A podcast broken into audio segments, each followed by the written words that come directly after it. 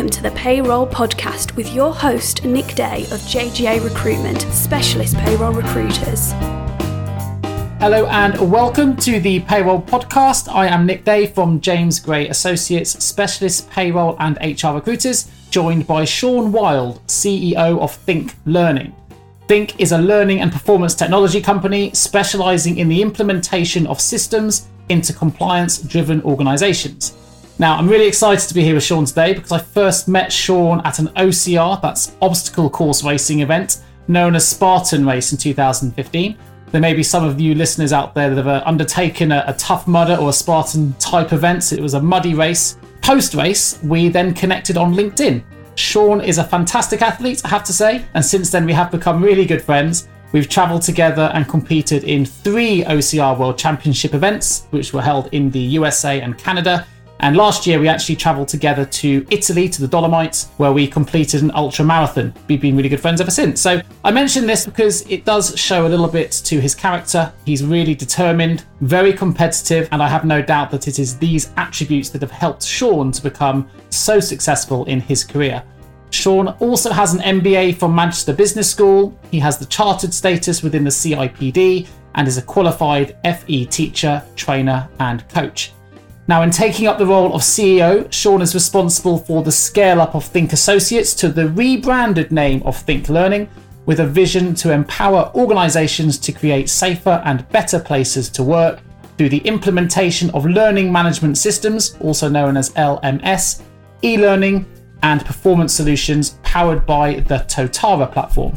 Shaun spent his early career in the armed forces, specialising in telecommunications, where he gained the senior rank of Staff Sergeant and went on to develop a career outside of the forces then in HR. He switched careers by starting to work as learning and development manager for the NHS in 2003 and then joined Think in 2005.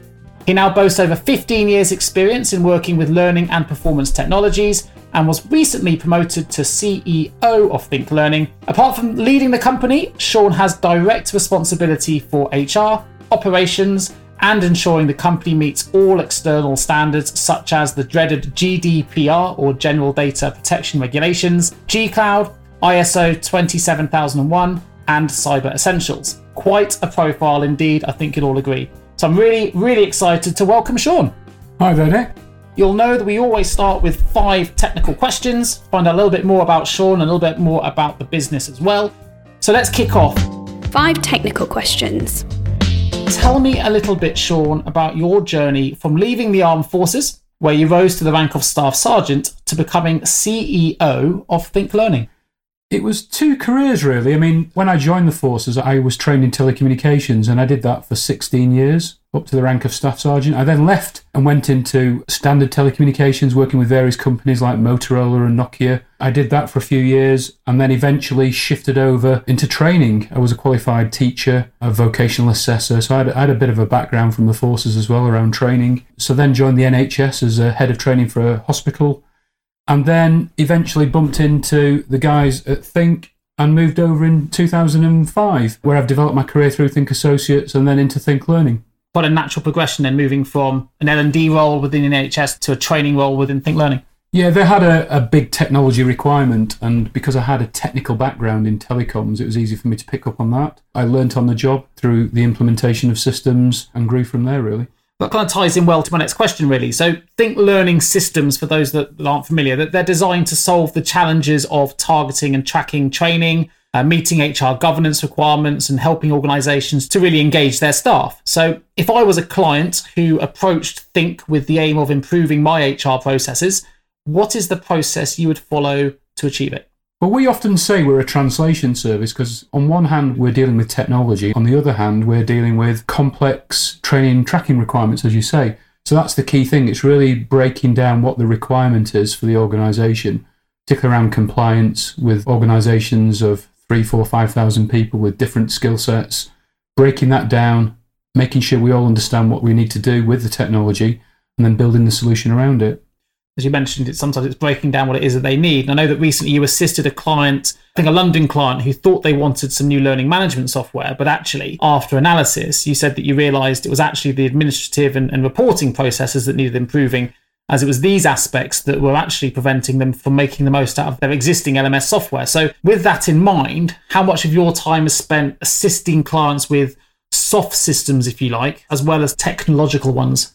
It's always a combination of both sides, actually. You, on one hand, if the organization doesn't really understand the technology that's available, you've got to get their heads around it. And also, as I said before, you've got to break down that requirement. And once you both understand what that requirement is, you can think about how you need to shift them from what they're doing at the moment through to employing a system, which might need some organizational development or change management requirements within the organization. But it's a case of stepping them through that process once they've got the technology, they also need to learn how to use it before they can roll it out within the organization. Fantastic. And I know that you've advised clients on the implementation of, of multiple solutions. So, can you provide us and the listeners with some examples of the solutions you've offered? A few years back, probably about three or four years back, we were working with NHS London when they were a strategic health authority and they wanted to have a senior leadership program through technology. So we worked with them in taking their leadership framework, placing that within technology and into a portal so their managers and the people that provided feedback, etc., could then input that data to then analyze that with them and look at where they sat within a performance and potential matrix.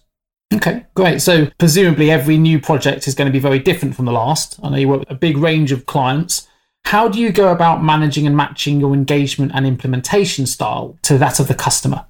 One thing we have picked up with many clients is actually project methodology tends to be very, very similar. So when you formulate a project, they get their head around that quite quickly. It's really speaking to those people within the project and making sure they know their responsibilities when they need to do something for a particular timeline. They often say at the beginning of a project, can we do this in two months or three months? We then say, you can, but you need to do what you need to do at the point in time that it's required. And often those things slip for natural reasons, in that the data might be dirty, needs to be cleaned up. Certain people within the organization are, not engaged. So we tend to go with what we normally do and say three to four months to implement. Real world stuff happens within organizations, and also people within those projects are busy on other things too. We accept that, but we keep them on track. We have a set of milestones that we've grown to understand over the years and we step them through those milestones. If there are delays, we understand those delays, but we still track the milestones through to a full implementation. So, what would be the typical milestones then that you might cover? What would be an example of some milestones you would set? If I take the beginning and the end as two examples, we always start off with a very detailed kick-off workshop, making sure that everyone in the project know what they need to bring to the table in terms of actions throughout the project. Near the end of the project, you need to have user acceptance testing and training so once you've built their requirement and you've formulated all of that within the system and everything's set up, they need to be trained on how to use it. They need to be happy with what they've got before we move to what we call business as usual. We then carry on supporting them. Things sometimes change after that, and that's fine because we have a support contract in place where we can shift and move things as things do change within organizations on an ongoing basis. You mentioned there's different project methodologies that you're familiar with. I know that you're personally Prince 2 qualified. And what other project methodologies do you deliver or do, you, do clients need access to? Internally, the development team would use Scrum yep. in terms of getting developments in place. We use a little bit of agile methodology in the way that we run the project from our side, but obviously you can't tell the organization to run a, their side of the project in a particular way. It's quite often Prince 2 orientated or Prince 2 light, you might call it. We can go with that flow because many of our implementation consultants are Prince 2 qualified. But often a project of this size doesn't need that level of detail. And moving to an agile approach with a set of milestones and you burn down through those milestones makes it quite agile. As a client, what's a typical project they would come to think learning for? What's the kind of a standard, whether you really come to your own or, or specialize in in terms of project delivery? One of the core things that we deliver on a regular basis is the implementation of a learning management system. Around 60 70% of the functionality that we can deliver centers on learning management systems. So that's where organization needs to pin down who has done what and when and run reports around that. Often around compliance, so things like health and safety, fire safety, safeguarding children, safeguarding adults, all need to be pinned down against different staff groups within the organization.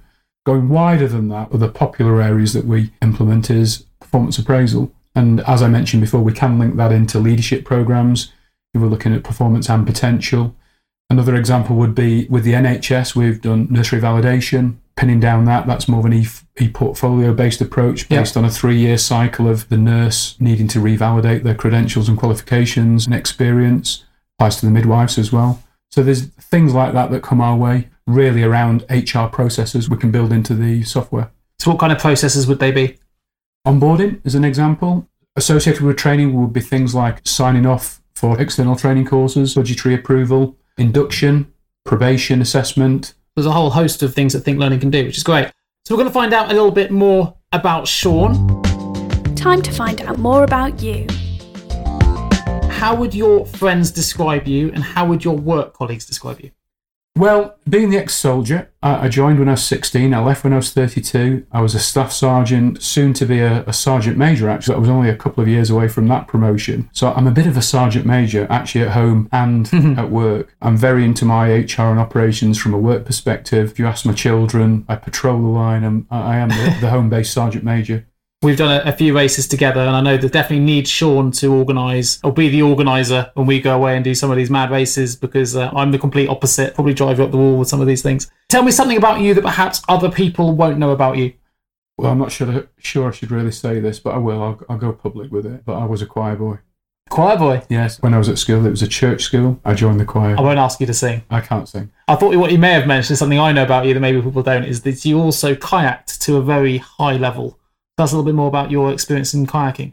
Yeah, in my younger days in the forces, I was in the army team. I was the junior army canoe slalom champion. I took it up again actually in my early 40s. I needed a sport. I think it was 2008 or 2009, I can't remember the date, but I was the British Veterans Champion. Fantastic. But I, I soon after realised that it was very much a fitness sport for younger people, so I switched to running. Pretty impressive nonetheless. You are abducted by aliens who want to learn more about our species. What item do you take with you? Has to be my training shoes. Training I, shoes. I take them everywhere. So if there's a, a good excuse for a run, I will, I will always take it. Full agreement with you there, Shaun. What game or instrument do you teach them? I think what I would do is I'd teach them one of the skills in obstacle racing, and that's how to tack a rig going across the rings, etc. So for those not familiar, we in obstacle racing you have monkey bars and rigs and rings and various implement that you have to hold to get across one side to the other. So what do you tell them about humans?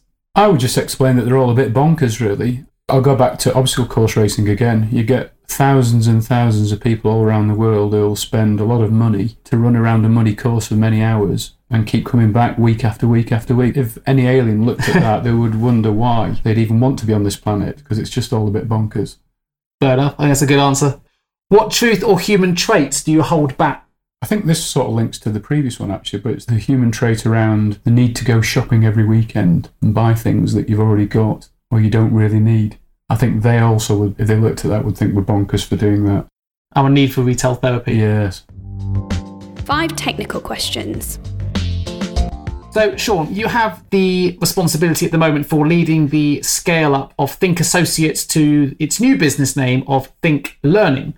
What was the thought process behind the change and what are the aims going forward? So, since we started, or since Tim Newham, the founder, started Think Associates back in 2004, I joined the year after, we've been running the company a little bit like a family business. We got to a certain size that we never moved away from, so it was always ticking over nicely and doing well. So we just decided to change things. The brand was getting old. We needed a new brand. We wanted to be more focused around what we did as a company, focused on learning and performance systems, hence the new name. But it was really putting structure in place for us to scale up quite quickly through each year with a focus into individual teams within the organization so they can scale. So, for example, we have a commercial team, we have an implementation team, we have a client services team, a technical development team, so these teams are there to build up and improve the way that we acquire new clients and build out the organizations and not to think like a family business. But presumably still keeping that family approach to all that customer support ethos that comes with being a family business, something that can be lost when you scale up too big. Absolutely. And one of the main teams being the client services team, this is the team that stays with the client through the year post implementation. As the client matures, we can mature with them and help them grow in how they use the systems and maybe add extra functionality to help them move forward. I've listened to your previous podcast around GDPR, so our systems have had to grow with that too, in that those people that need to use GDPR on, on a learning system have got that in place. Sure. So the listeners now know that Think Learning is essentially a business that tries to empower organizations to create safer and, and better places to work through the implementation of uh, LMS or, or, learning management systems. Now, I know that you work with the Totara platform. Um, I believe you're a Platinum Totara partner. Can you explain what benefits this uh, partnership, this Platinum partnership offers, and also what other services you offer that perhaps the listeners won't be aware of? Yeah, platinum partner status gives us a certain preferential status within the whole operation, which is global. Totara operate right across the world in different countries, in different sectors. But being a Totara platinum partner allows us to have some influence on the functionality. So we can influence those developments to make sure that the functionality is fit for purpose, particularly in our target markets but also that functionality tends to apply right across the board. There's been some great features that we've helped with. I spoke earlier around performance appraisal. Getting that pinned down can be quite difficult for some organisations, and there's things in the back end in the database that you need to do to make sure that works effectively. So, what kind of features would they be? Sometimes it can be visual, so the user interface is really important. If you've got some competencies that you can cascade those out, so you can press a button and you can drill down into the detail of those competencies rather than showing them all on one page might seem quite straightforward. The core system didn't have that originally, and we built that in just so it's easier from an experiential point of view when the user's trying to work out what they need to do next. So, what other services do you offer then that perhaps other people won't be aware of? The best way of describing that really is to think about our new strapline, which is engage, learn, and perform. Stereotypically, LMS providers focus on learning management, which sits in the middle of engage, learn, and perform. But as I mentioned earlier in the podcast, We've got ways of building workflow around engagement processes like onboarding and induction. On the perform side, we can build out processes around performance appraisal, reward strategies. We link into payroll systems, for example. We can also link into recruitment systems. So we use APIs to do that. We can widen the original functionality that you would normally see on a stereotypical LMS to be a much wider talent platform and therefore hit the buttons in organizations that normally wouldn't be hit. And some of those subjects tie in really well with hot HR topics at the moment, particularly around performance management. And you mentioned reward there as well, which yep. is coming more and more into play under either a payroll remit as its own function as reward or under an HR manager's responsibility as well. Um, you touched a little bit on some of the technologies. You mentioned API there, which is the ability for other programs to link in and to integrate easier, if I understand it correctly. To give it its proper title, it's application programming interface, but it allows you to link systems together very much in the back end seamlessly. For example, if you were looking at integration into payroll, you could pull in the staff data with all of the data that you require within the learning management system, the organizational structure, the occupational structure within the organization, which might help in your succession planning around the reports, etc. So there's various ways of pulling in data, pushing out data. Great. I know that for those who may or may not have read it, but I recently wrote an article on SaaS uh, also known as software as a service. And I understand that Totara is a cloud hosted solution. So, presumably, if my understanding is correct, this means that by implementing it, there will be little or no pressure on resources to IT teams if an HR function decided to, to bring it into their functions. Is that correct? Or can you explain to listeners what SaaS or cloud hosted means if I'm not 100% on the money? You've got three options of implementation. One is SaaS, software as a service, and to be on the same server in a multi-tenant way, so organisations share the resources. Okay. Um, and actually, Totara do offer that as a separate solution, and we can provision that as a what is called a SaaS solution. Cloud hosted means they have a partition on a server that's specifically for that particular client, and we can configure the software particularly for the client. Sure. So it's bespoke. You can also have on premise, and we actually do that as well for a few clients where they want to host themselves. We go in and install the software on their own servers. So there's three options really multi tenancy, cloud hosted where we host, or the organization themselves would host it. Okay, excellent. So if I'm a client then that has decided to progress with the implementation of a think learning solution, be it Totara or something else, as a client, it's imperative that I can manage my costs and timescales effectively. Um, could you guide me through the steps you would follow to achieve and deliver the functionality I need whilst also maintaining my project goals and deadlines? So, in any one engagement with a client, we go through a pre sales process. This is where we gather the requirements and be very clear on, on what that implementation would be. So, we actually know upfront exactly what we need to do. Our first milestone, as I mentioned before, is the kickoff where we make sure everyone's expectations are set around 10 key milestones through to the testing stage and then moving to business as usual, where we then hand it to the client services team. So really, it's a case of being very clear up front as part of that pre-sales process, working out what the requirement is, making sure both parties understand exactly what will be built with the solution, moving them through the stages and getting it into business as usual, and then in support with the client services team. Fantastic. Now, funnily enough, we had a conversation probably 24, 48 hours ago, Shaun, about a, another client who doesn't currently have any LMS solution in place at all. I guess very old school and very manual in the way that they do things from learning management perspective. If I was a client listening to this right now, perhaps I don't have an LMS solution, a dedicated LMS solution in place, what would I be missing out on? What are the advantages of bringing in an LMS solution if I am working manually at the moment, it's a bit like when we worked in payroll years ago, and when it used to be very manual systems, and now systems can take a lot of that work off me. What would be the advantages that you would tell someone who perhaps isn't familiar with working with LMS solutions before? The first thing is it provides a big efficiency. You don't need as many people tracking paper records, tracking through different spreadsheets, trying to move those spreadsheets from one scenario to another scenario where data can get lost. We, again, we spoke about GDPR before. You need to know where your information assets sit across an organization. From an LMS perspective, you can host them on one database. So you know where those information assets sit. If someone needs to be forgotten, so there's a right to be forgotten. You, you can delete that data. If that data needs to be exported, you can export that data. You can have the consent policies on, on board. When the data sits in drawers, in cabinets, on different file systems, that is going to be really, really difficult. So there's real efficiencies to getting it onto one system. And then there's the efficiency that everyone goes to one portal to do their learning.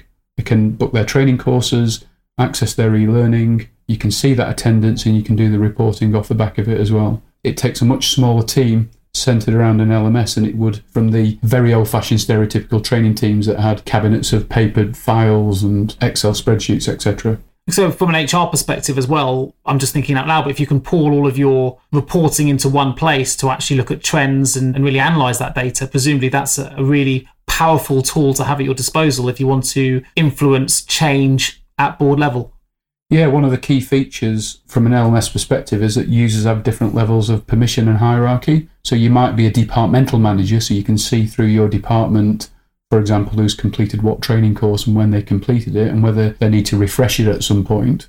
But right down at the individual level, they could see a what we call a RAG report, red, amber, green. So if they need to do something or they've forgotten to do something, it would show up red. If they're due to do something, for example, in the next three months, it would be amber. But if they're in date, it would show green. So they're given a visual indication of what they need to do and when they need to do something. That level of reporting can cascade up through the management layers right to the top level where you can have organizational level reports to look at the overall compliance within the organization. Great. And presumably, the fact you mentioned GDPR a moment ago and some of the, the options that you offer a user can have access to, if you like, which is GDPR compliant. I know that you've also recently gone through cyber certification, ISO 27001. So I guess, in using an LMS solution through a company like ThinkLearn, that you can actually offset or mitigate some of your compliance risks as well. Exactly. I mean, it's a big undertaking looking at cyber security in general and GDPR. Something we realized a while back was to first put the information security protocols in place and then make sure that our devices were secure. Because if you lose a device, it could be a smartphone or a laptop, there's an access into your systems through that device. So getting cyber essentials was really key, making sure that all of our devices were secure. And then you look at how to protect that information within the systems and how to give individuals their rights to their data within the system. So it's been a real learning curve over the last two or three years. It's not something we've just started to do. We've been on this really for about three years now and, and maturing towards GDPR without even knowing it initially. Excellent. Well, you're clearly very passionate, Shaun, about being able to deliver bespoke learning and performance solutions. And I know that from knowing you anyway. We've had conversations outside of this podcast about things that we can do within our own business and other businesses that can really improve the way that we deliver learning throughout an organization. You're also passionate about the way organizations manage and develop their staff. Can you tell me a little bit more about why and how these solutions can benefit an organization? If I go back to my army days, I always liked to go on training courses. I really did. I qualified in so many different things. I've got a whole list of certifications that I've done over the years, sometimes really not used.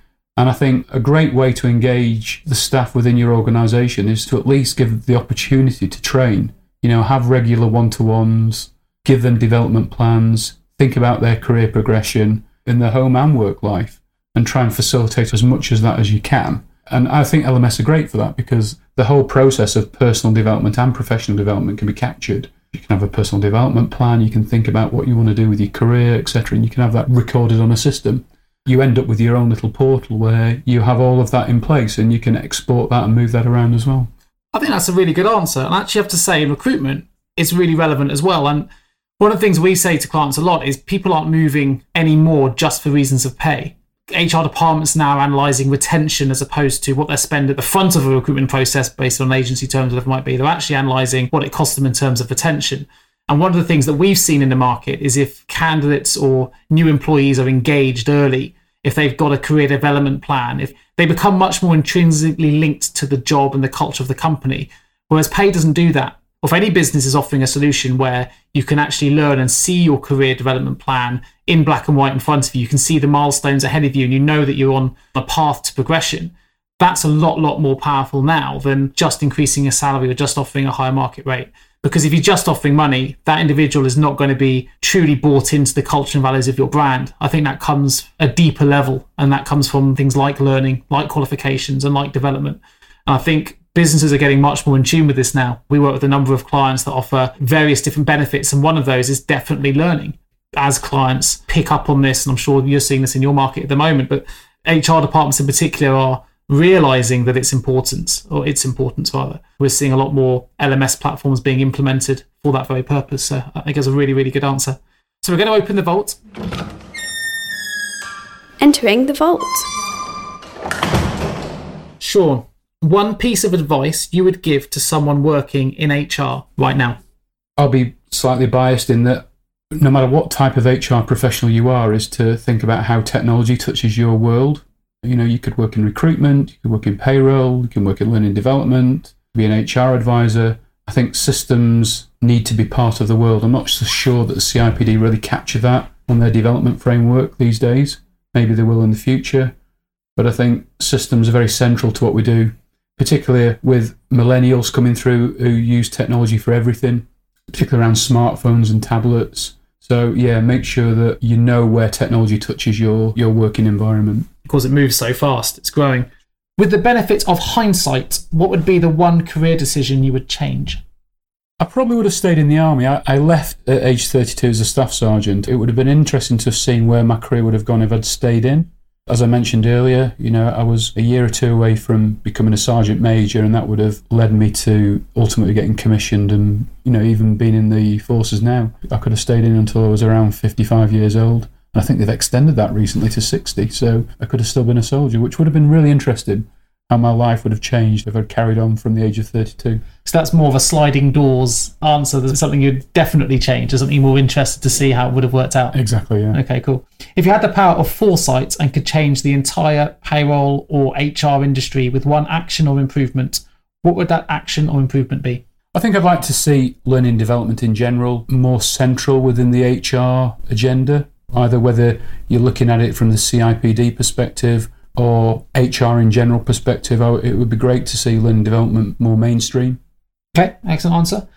Who motivates you and why? Well, I'm not going to talk about work now. I'm going to talk about obstacle course racing again because it's a passion of mine. There's a guy called Tony Leary, hopefully will be listening to this, who has just turned 50.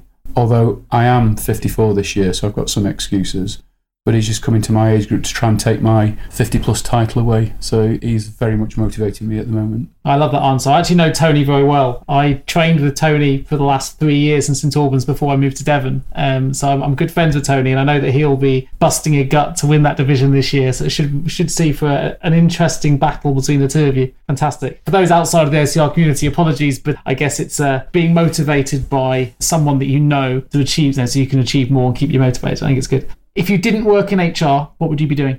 I'm going to stick on the same theme. I qualified recently as a running fitness coach. So I'd quite like to just work in the fitness industry. I might do that in semi retirement at some point. That ties in quite nicely with your answer earlier, Shaun, where you said that you've got a number of certifications and qualifications uh, to your belt, an MBA and various other bits and pieces. And I think if you are going to be a CEO of a learning business, it's great to have that individual be as passionate about self development as it is developing others. So that's a really good answer. For those listening, if you want to find out more about Think Learning, I recommend you do visit their website. It can be found at think-learning.com. There's a wealth of information you can find on the website, including a number of client success stories, well worth a read. And there's also a blog as well, which gives you a lot of information about the market as they see it at the moment within LMS. So do take a look at the website. I'll read it again. It's think-learning.com.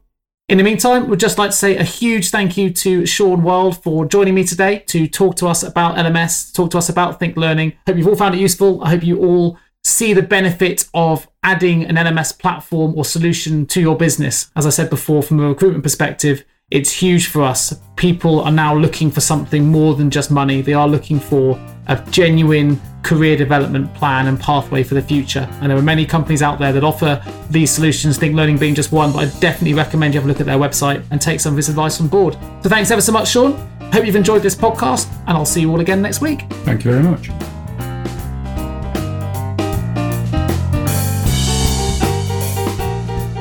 You've been listening to the Payroll Podcast with Nick Day of JGA Recruitment, specialist payroll recruiters. If you would like to feature on a future podcast, please contact us. For a wealth of world class payroll content, please visit us at jgarecruitment.com. See you next week.